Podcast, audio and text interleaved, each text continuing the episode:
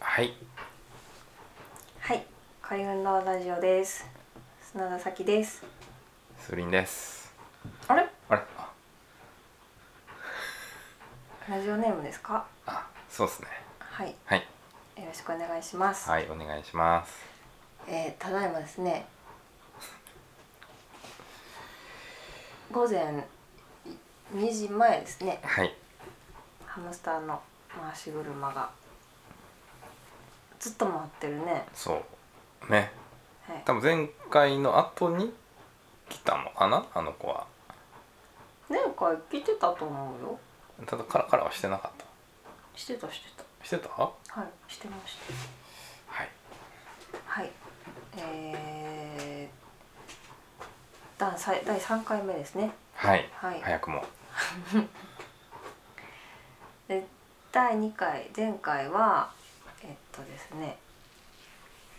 移住者アンケートに答えるでしたねはいこうあのー田島田島 UI ターン情報サイト兵庫北部で暮らすにあのーい先輩移住者の声としてあのープロフィール集をうん掲載したい掲載する人を探してるということではい友達から連絡いただいて答えてたんですけど、この間は、えっと、なんか何移住のきっかけが何やったかとか、うんまあ祖母の家が空き家になったからですねはいあと移住にあたり苦労したことまあお古いお家なのでローンの対象外になるうんことがまあ多いあそれに困ったの困ったこととかあと移住して良かったことですねうんいろいろお伝えしましたねはいで今日はちょっとマイナス面から移住前後の暮らしの変化はい移住ししてあこれはちょっと辛いなというようなところをですねまあ、移住を検討してる人からしたらここは一番気にしますよね。うん移住して移住した人が具体的にどういうことで困ってるのかっていうのははいまた載ってないからねみんなそう載ねせないもんねまあこんなことで困ってますっていうのはアピールポイントしか載せないようなサイトには ね載らないのでうんもう本当のところどうなのっていう話をはい今日は聞けるとはいいうところ用意ですしかてくださいはよいあはいでしおりさんはですね、えー約半年間まあ土日にはそこに帰ってくるはい生活を続けてますけど、はいまあ、どどういったまあ困ったことだとかここはこうなったらいいなとかいうことはありますかねまあね自分の会社が神戸にあるので平日はそちらにいますとうんで、まあ、帰ってくると言ってもまあ週末ねうん金曜日の夜にもう帰りますというところですけど、うんえーまあ、まず交通手段がもう、まあ、今日はバイクでね帰ってきたけどそうですね、基本的にまああの車もしくはまあバイクはいで帰らざるを得ないはいというのがえーっとすまあうちの、ね、会社の最寄りが住吉の終電はいが確か6時台あこのあじ朝ごまで帰ってこ朝ごのま最た寄りね駅まで帰ってくるためには6時台はいこれはね仕事がちょっとしたらもうアウトまあサラリーマンには無理ですよねちょっと難しいですよねそうねその交通っていうところが、まあ、結局万端線がうんもうあんまやる気がないっていうのが非常に大きいのかなと本数が少ないですよねあ姫路までえっ、と新快速でそう姫路はね、はいもうあっという間に行けるん三宮から40分ですよね新快速でそうそうそうそうただそこからの姫路からえっと姫路から北に万端線が伸びてるんですけどはい途中の寺前まではそれなりにあるあの電化されてるしね電化されてるんです電車なんですよねはい、この辺電車じゃないんでねそうなんですよで寺前駅から北は電車じゃないんですよね、はい、ディーゼルディーゼル車なので汽車ですからそうスピードも遅い まあ車やったらここ朝子から姫路まではまあ高速使ったら1時間もかからないですよね1時間はかからないね、うかからん、ないところを電車で行くとすると姫路和田山間は1時間1時間半そうこの間ほら 10, 10時台にうん武田駅から電車でね姫路に行こうと思ったらはい10時台には0本うん11時ぴったりに武田駅に来て姫路駅に着いたら12時40分だったかなぐらい、はああそうですね、い、その後ね姫路でお昼ご飯食べて出社したら2時過ぎてて もう社員の人にこれどんだけこう時間かけて出社してるんですかみたいなこと言われたっていうのがあるので あ言われたんですか、あ言われた「えへえ5時間以上かかってません?」みたいな話されてあそうそう9時過ぎに家を出たからねあれ。あ家出たのは9時ね、過9ぎ時で過ぎしだたねねで10時台にないわってなって11時出発だったんやけどだから家出たのは9時過ぎだからそう9時37分発に乗ればいいものをそう9時45分ぐらいに確か着いたんですよね時刻表も確認せずそう何にも見ずにねねでそこから11時ジャストまで電車がなかったんですよねはいなのでまあ大体1時間に1本程度ですね上りも下り もそう5時間あったら東京余裕で行けますよみたいなこと言われちゃうん 下手したら往復できますねでうんまさにね飛う行機で行けばね、んはい、っていうはい交通の不便さっていうのは間違いなくあると思うしかもこれから我々は経験してないけどうん12月1月2月になるとうんもう雪が降る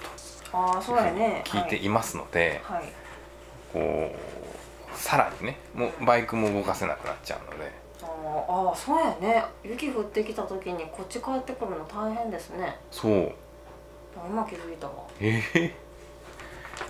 そろそろねスタッドレスのことも考えないといけないそうですけねどあそうそうそういったね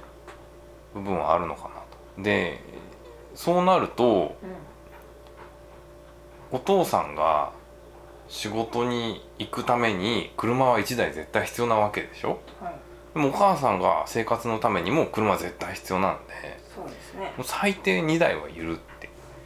いうのが、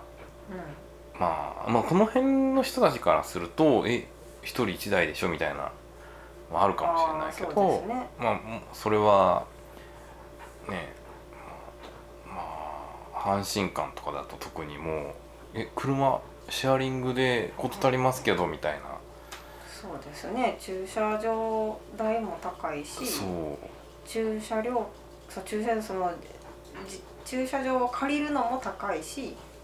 自分家の車を止めとくねうんでコインパーキングを利用するのにもお金がかかるしそうそれ考えたらもうね別に公共交通機関で賄えるんやったら別にもう持つ所有する必要はないですよね、うんタイムズカーうちらも使ってましたね使ってた。というところからはだいぶかけ離れた環境かなと。はいはい、であとね車もう壊れたら本当どうしようもならないっていう。そうですねはい、という不便さというマイナスポイントうんでよろよろしいですかはい、はい、はい、とりあえずこうその話はこう自分からはそこまではいということ でもあるでしょうは今い回はい、そうですねマイナスポイントはい、はい考えいきましょうはいあ私はですねはいあのまあ前その神戸の東灘にねいたので例えばそのどっか公園どっか公園に行って子供たちが遊んだりしてると、うんまあ、たまたま知ってるお友達にたくさん出会えますよね。あるあるうんでお友達同士でいっぱい遊びますよねうんで保護者同士その間こう子供見ながら話するじゃないですうか、んでその時間に仕入れてる情報が結構頼りになるものでうんうんあのどこのこういう病気になこういう病気になったんやけどってやっぱり話してみるとその、まあ、お話ししてる中のおお母さんなりお父さんなりの中に「いやうちのこの子の上の子がこれになって」とかいう話が聞けるわけでうすよ。んでやっぱりその自分の子供が初めてなる病気って不安なものでうん一回こういうこと経験したけどこうこうこういう経過を経て良くなったよみたいな話を聞くとなんか大体見通しがつくじゃないですか、はいまあ、結構安心できるんですよねでこうんこどここどこの病院はこうだったからここのここ行ってるよとかいう話を聞けるのも、まあ、インインターネットではあまり拾えない情報というかはい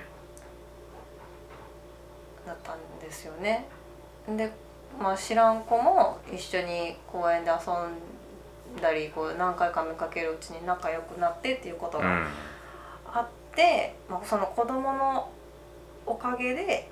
あのその保護者と知り合う機会が持てるっていうのはすごい大きかったんですけど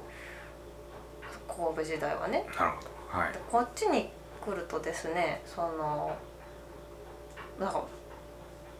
田畑はありますわねうんで山も森もようさんあるんですけど、うんその作られた公園は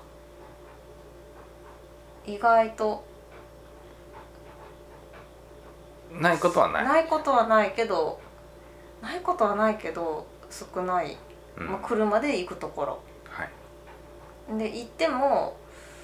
あの土地があるから広いんですよねで広いところにちょっとしか子供がいないからなんかなんか出会いにくいというかうんなんか近くで遊んでるからなんかたまたまなんか喋るようになったとかいうアクシデントもあんまり起き起きにくいもう神戸時代やったらねそれこそ砂場で遊んでたら隣の子のおもちゃ勝手にうちの子が使い出して「あすいません」とかいうのはもうよくあったことじゃないですうか。ん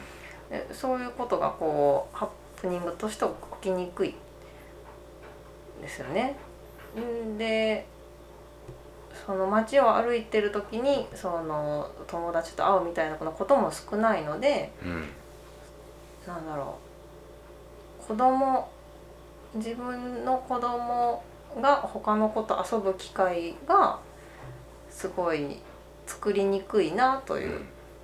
気がしています。はいで、まあ、場所あそこ市も広いので、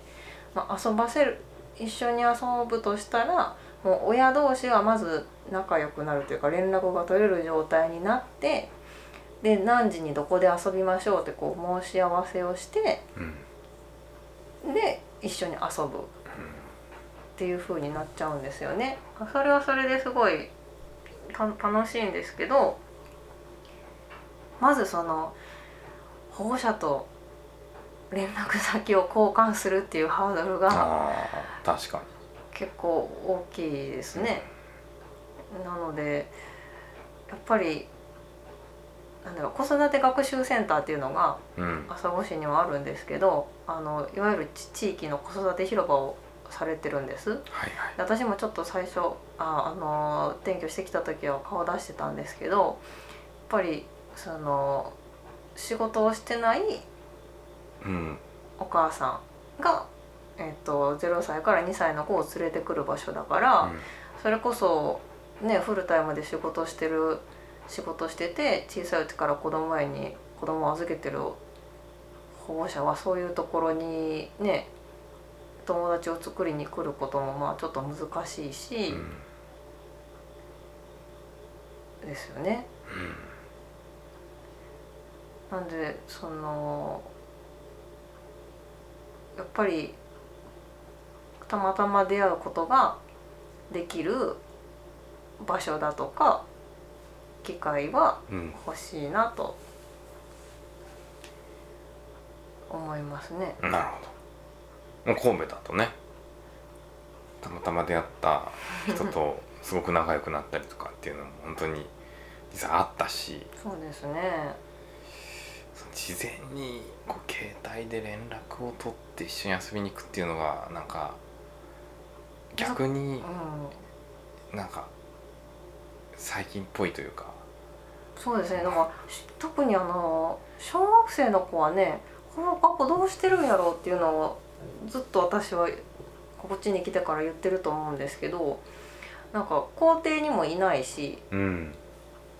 でちょっと住宅が集まっあの密集してるようなところにはところではみんな外に出てきて遊んでるらしいんですけどらしいらしいけ どまあ話に聞いたことがあるだけで実際に見たことないしみんなどうしてるんやろうなと思いますね。うんでなんかひその子供を子供の友達が知りたいっていう気持ちもあって、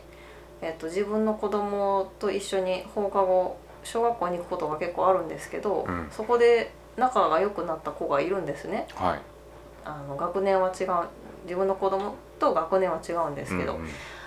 そその子があの「家に行きたいわ」とか言ってくれるんですけどまずその子のお母さんとかその子のお家を知らないといけないしうんその子のお母さんに挨拶はしたいしでその子のお母さんがあの LINE 交換しませんかって言ってこう応じてくれる感じかどうかもまだわわからないし もうすごいハードルがね高いわけですよ。でそんなもんもうね小学校も高学年の子だからその親の許可がその自宅に招くのに許可がいるのかどうかも、まあ、家庭それぞれだろうからそこは確認したいしっていうなんかこういろいろ段階を踏まないとそうやねそう友達を呼べないんですよね。で自分で来たらいいよってこう言える距離でもないから結局うちの車にうちの車で迎えに行って遊びに来てもらって車で送り届けるっていう風になるとやっぱ一大事じゃないですか。そうやね車に乗せるってなるとやっぱりちょっとそのうん、そそうなんだいぶハードルが上がるかなそうなんです。そんなそんなんやっけえうちらの子供の頃とかいや私はねそれこそあの新興住宅地うんで育ったからもう登校班の子たちと一緒にずっとなんか鬼ごっこしたりとか道で遊んだりとかなんかゲーム持ってる子のお家でゲームしたりとかってそういやう放課後やったとね思うんですけどそのそう放放課後に思いっきり遊ぶっていうのをどうやってやってるんやろうっていうのはすごい不思議です。うんいや確かにかい今思えば自分のとこの親も相手の親も知らないであろう、家に勝手に上がり込んでファミコンしてたっていうのはあるそうあるけどまあ時代が違うのかしら時代が違うのもあるかもしれんけどあの勝手に回り込むには距離が遠すぎますよ ねこの辺を、あそうやねうん、うんなんか歩いてきた来て勝手に上がり込むのとそなのんか自転車ですごい長距離こいでき来てくれるのとではそのそうやね遊び心でそこまで来るかどうかっていうのはね、そうであともう車なんか乗せちゃうとうん、その親がねちゃんと介入してるんだからみたいなのがあって何かあった時の話がだいぶ違うっていうのがあるそう難しいですねはいっていうのが今なんか一番よ考えてることですね、はい、でもじゃあそれ以外にあるあるんじゃないですそかれそれ以外はねやっぱりあの朝来市には産婦人科がないんですよねはいでやっぱりその子育て広場とかでこう他のお母さんとかに聞いてみるとはいもう車で30分とか1時間とかかけて妊婦検診にも通ってるとううんーまあそのね地方移住を推進するような市が移住の一番メインストリームであろう30代とかね20代30代40代を呼ぼうとしたらそらね夫婦で来たら子育てしてくださいみたいな話なのに産婦人科がないわけでしょそうなんですよね。でねその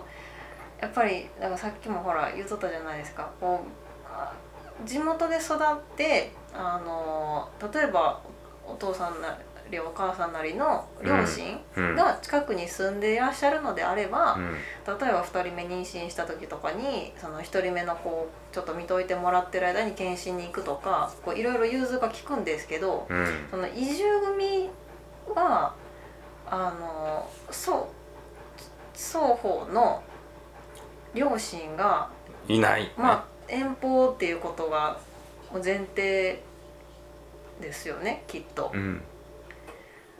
まあそれを考えるともう基本夫婦で全部や子供のことは面倒を見ないといけないで産婦人科がないってなると途端に1人目はなんとかなると思うんですけど子供がうん2人目以降がだいぶ難しくなってくるなという気はしますだからそれこそそそうう,、ですね自分で預け神戸市とかはねファミリーサポートっていう制度があったんですけど私も結構利用してましたけど、まあ、今のところ朝越しにはそういう制度もまあないしなんか自分でなんとかしてくださいそう子供をちょっと見といてくださいっていう言える人を探して っていうところからって考えると、まあ、うち子供3人いますけどもう1人っていうのはちょっと難しいかなと思いますね。 うん はい、はいあと夜間救夜間の小児救急がないんですよね。ねこの間ねそうえっとちょっと子供の調子が夜悪く悪くなってあの夜間あの朝ご健康医療電話相談ダイヤル24っていうのはあるんです24時間無給で対応してくれるんですけどうんあの夜間とかだとあの対応してくれる病院を紹介はしてくれるんですその症状を説明してうんでその時紹介されたのが市外だと市外ですねよう八日病院はいの方でしたね、だからまだそのく車で3 4 0分だからと8日までは行かなくてもよかったんでよかったんですよかったんですけどそのまあ平日だともうね翔平さんもいないので、まあ、寝てる子3人乗せてそこまで行くってなるとねもう一一大事というか 大変やなっていうのをまあ具体的に知る機会になりましたねこの間は、あれは大変だとそうですねまあ分かっててきたんでしょと言われればそれまでなんですけどねあ何だっけその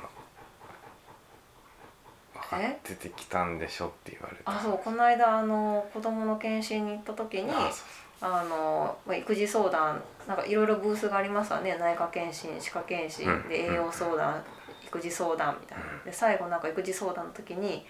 あの「何か心配されることとかありますか?」って聞かれて「いやちょっと平日夫があの神戸にいてでこの間夜子供をちょっと病院に連れてくことがあったんでそのことがちょっとまあし心配ですねなんか朝ごし内でちょっと見てくれる夜見てくれてる見てくれるところがあったらいいなとは思うんですっていうお話をした時に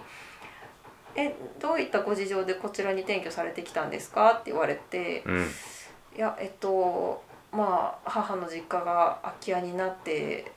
で、まあ、せっかくだし住もうかということでってこう話してるうちになんかこれえじゃあそれを承知で来られたんですよねっていう話になるのかなってこう思いながらなんかこう堂々とたす助けてくださいと言えない空気がねああるなとちょっと感じてしまいましたまあ私が勝手にそう思ってるのかもしれないですけど移住してこられたんですよねそうそういうご事情で転居されてこられたんですねしか言われなかったんですけど難しいですよね、うん、うんまあそうなんですけどとまあねその他に頼る人がないいや移住組ってそうですよねもう基本的にまあ移住組もそうだけどいやそうだけどそうあの他に頼る人がいなくなってしまったひ地元の人もきっといるじゃないですか。うんで結構そそういう人たちが、まあ、楽に子育てできればまあ2人目もねそうってなりますよね。少子化対策し少子化の対策としてなんかその出産を考えてるわけではないって言いたいんですけど、まあまあまあそうやけどそのよくねその問題視されてるけど結局そのなんかよくこう論点がずれた話ばっか聞くけどうん論点がずれた話とは。えその少子化対策に必要なものはみたいな感じでじゃあ金を配ればいいみたいなねああ一人出出産したら何百100万でしたっけなんかありましたね。そうそうそうそういやまあもちろんそらそらまあ助かるけど、でも本当にこう頼るあてがないのにもう一人作ったら100万やるって言われてもねえその後大変な目にあったら「いや100万渡したじゃないですか」でお終わりますよねなんかそのそうそうそう議論だと。なんかねまあそもそもねなんかこう子育ては各家族だけでするもんじゃないっていうのが最近よくねあ自分の周りではよくよく見聞きしますけど、そうですねなんかその神戸だとまあなんとかねだいぶたくさんの方にお世話になりましたけどうちも、あの本当もうファミリーサポートも利用してたしもう翔平さんの会社の人たちにねたくさん子守りもしてもらってなんとかかんとかって感じでしたけど地方になると余計そうですねその基本的にそのおじいちゃんおばあちゃんがい一緒に住んでるとか近くにいる前提で制度設計されてるなっていう感じることは結構多いのでうん、各家族が余計にしんどいしんどいというかこうちょっと何かつまずくとうん、途端にその各家族の中のその親と子供に負担がかかるまあじゃああれかなその移住したいっていう人はおじいちゃんおばあちゃんも連れてきてねっていうのは一つダメいやーそれはまあそうやねいないかもしれないしねそうですねいないかもしれないしいやな仲が良くないかもしれなそういしそれこそその少子高齢化って言うんだったらもうご高齢の方はたくさんいらっしゃるわけじゃないですか地域にねそう地域にはいらっしゃるからその方たちと各家族世帯がそれこそ移住してきた世帯とかがこううまいことつながれるといいですよね理想まあ本当にききれい事ですけどシルバー人材センター的なあそうです神戸市それも利用してましたねあそうそこうそう神戸市のあのシルバー人材センターにあのピヨピヨ隊っていう託児サービスがあって、うんあの子供5人を2時間なんぼやったかいないくらで見ますよっていうサービスやったんですなんかこう親同士が集まって例えばなんか勉強会するとかなんか交流会をするっていう時にあの場所もこちらで用意して、うんで託児してほしい子どもの年齢とあのにに名簿をちゃんと事前にファックスで送信しといたら当日そのシルバー人材のピヨピヨ隊の方が来てくれてあの託児をしてくれるとなああのサービスも何度か使わせていただきましたけど、まあ、そういうのもあればいいなじゃないですねやったらいいですね NPO 法人いかやよだんどさんいやが自分がやるとは言ってないです けど待ってたらあかんなと思いますねそのやっぱりそ外からね子供連れてきた人間ですからまあ、当事者としてそ何が必要とされてるかっていうのはう、うん、まあよくわかるそうんで多分最初にうん今抱いてるああれがあったらいいなとかこれもあったらいいなとかここら辺がしんどいなとかいうのは多分23年したら慣れちゃうんですよ。なれるしこんなもんやでってこう思っちゃうの状で。況も変わっていくからねそうそけど今その問題意識として出てるものは多分う、うん皇族の移住してきた人は絶対そう同じ道を通るはずそうなので、まあ、そこは大事にしてそうですねなんか 朝来市のへの移住者を増やしたいとではなくてこうやっぱり友達が増えたら楽しいですよね。うーんで朝来市の私たちは佐野っていうね地区に住んでるんですけどはいなんか佐野朝来市の佐野がちょっと賑やかになったらいいな と何なんで笑ってんの賑やかに賑やかにとかあのちょっと人が増えたら楽しいですよねはいなんかで別に移住定住まで行かなくてもたまに遊びに来てくれたりしてくれたらそうやね人の往来があるだけでも嬉しいですもんねそれはあの今聞いているどこかの誰かが来てくれるだけでも ああそうですね、いそろそろそろお便りを募集するフォーマットを作りませんかいや え作ったはいいけどさ、うん来なかった時のこう悲しさとかねいや多分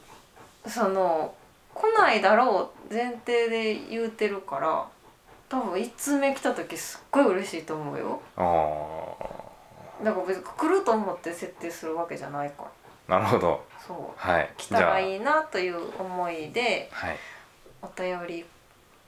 を投稿するなんかなんかフォームをね、訪問をはいはいあの用意していただいたらじゃなあと思いますこのこの3回アップと同時に設置しますあいやもう今日今日はちょっとも眠うたい2時半ですね眠たいはい、はいはい、明日か明後日にははいよろしくお願いします。はい今のところ週1ペースで撮ってますね。 あの週末にあの帰ってきた夫を捕まえて私が言いたいことを話すみたいな回になってますね。 うんまあいいんじゃないですかそうなんです。あの大人と話がしたい。はいあのねこれラジオないとねあのスマホいじりながら適当に「うんうん」しか言えなくな ってそのうち「聞いてんの?」って言われるやつそうだけでどすねこ。れ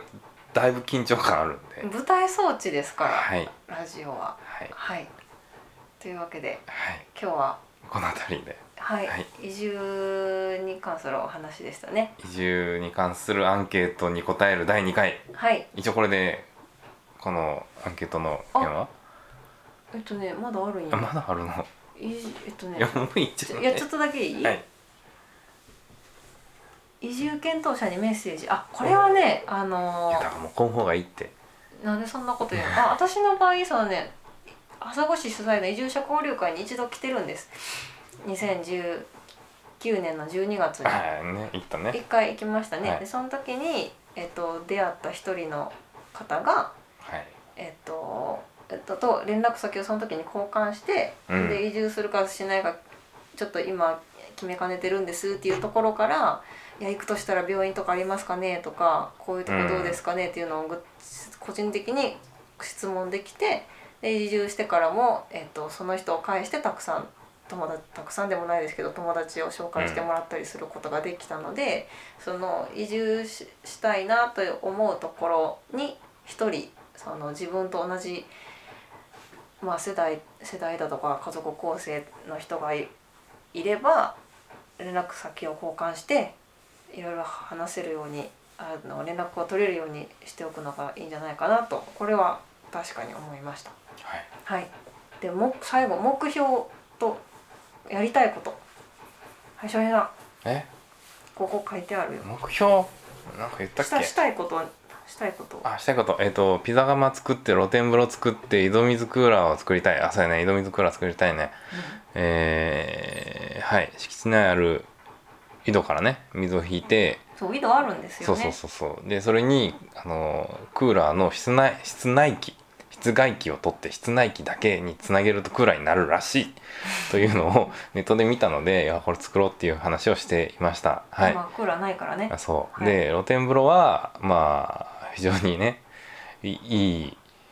い環境なのでそうですねはい星読み満点の星を見ながらお風呂に入れますね、はい作るとははいい、ピザ窯はまあねもともとピザ焼いてたからはいそうですねピザ窯の作り方が書いた本を今日図書館から借りてきましたんで明日またゆっくり見 てうくんだやさい,、まああのネットでも散々調べてあのそスニーシ時代も言ってましたうねそうそうそうあの耐熱レンガがまあまあいい値段するのではいまあ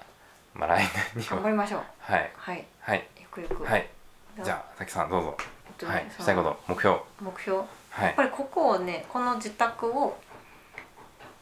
何かしらの拠点にしたいで すねいや好きやねえ深い運動いやここ海運動ですはいはいで朝その海運動横に川も流れてるしその田畑も譲り田畑は譲り受けたんですよねはいで田んぼも畑もやっぱりね何かあった時にもう食べるものがあるっていうのはすごい強いですよね。うんでお家も広いと。はいで都都市部で何かあった時に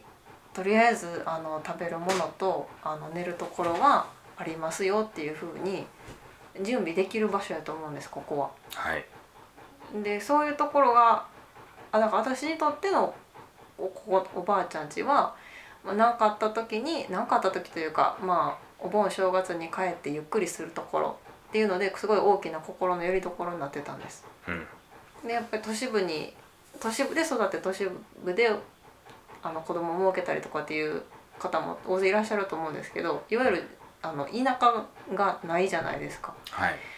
でもやっぱりのびのび遊ばせたいっていう人はよくおるわけですよ。うんでそういう人たちにとってあのまああそこあそこに海運動さんあるからちょっと夏休みあそこ何日か滞在して川遊びさせようかなとかうんなんかさつまいも植えてもらってるからなんか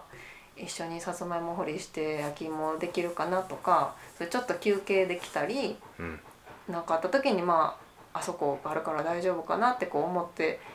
もらえるようなうん場所に、まあ、今後何年か何十年か知りませんけどかけて育っていったらいいなとはい思います。はいはい、素晴らしいということで、はいはい、第3回の収録を終えたいとはい思います。はい明日は今日は今日ですねもう土曜日ですね。はいはい、週末い週末が来ます。はい頑張りましょう。はい頑張りますはい、はいではありがとうございましはた。ーいさようなら。はーいさよなら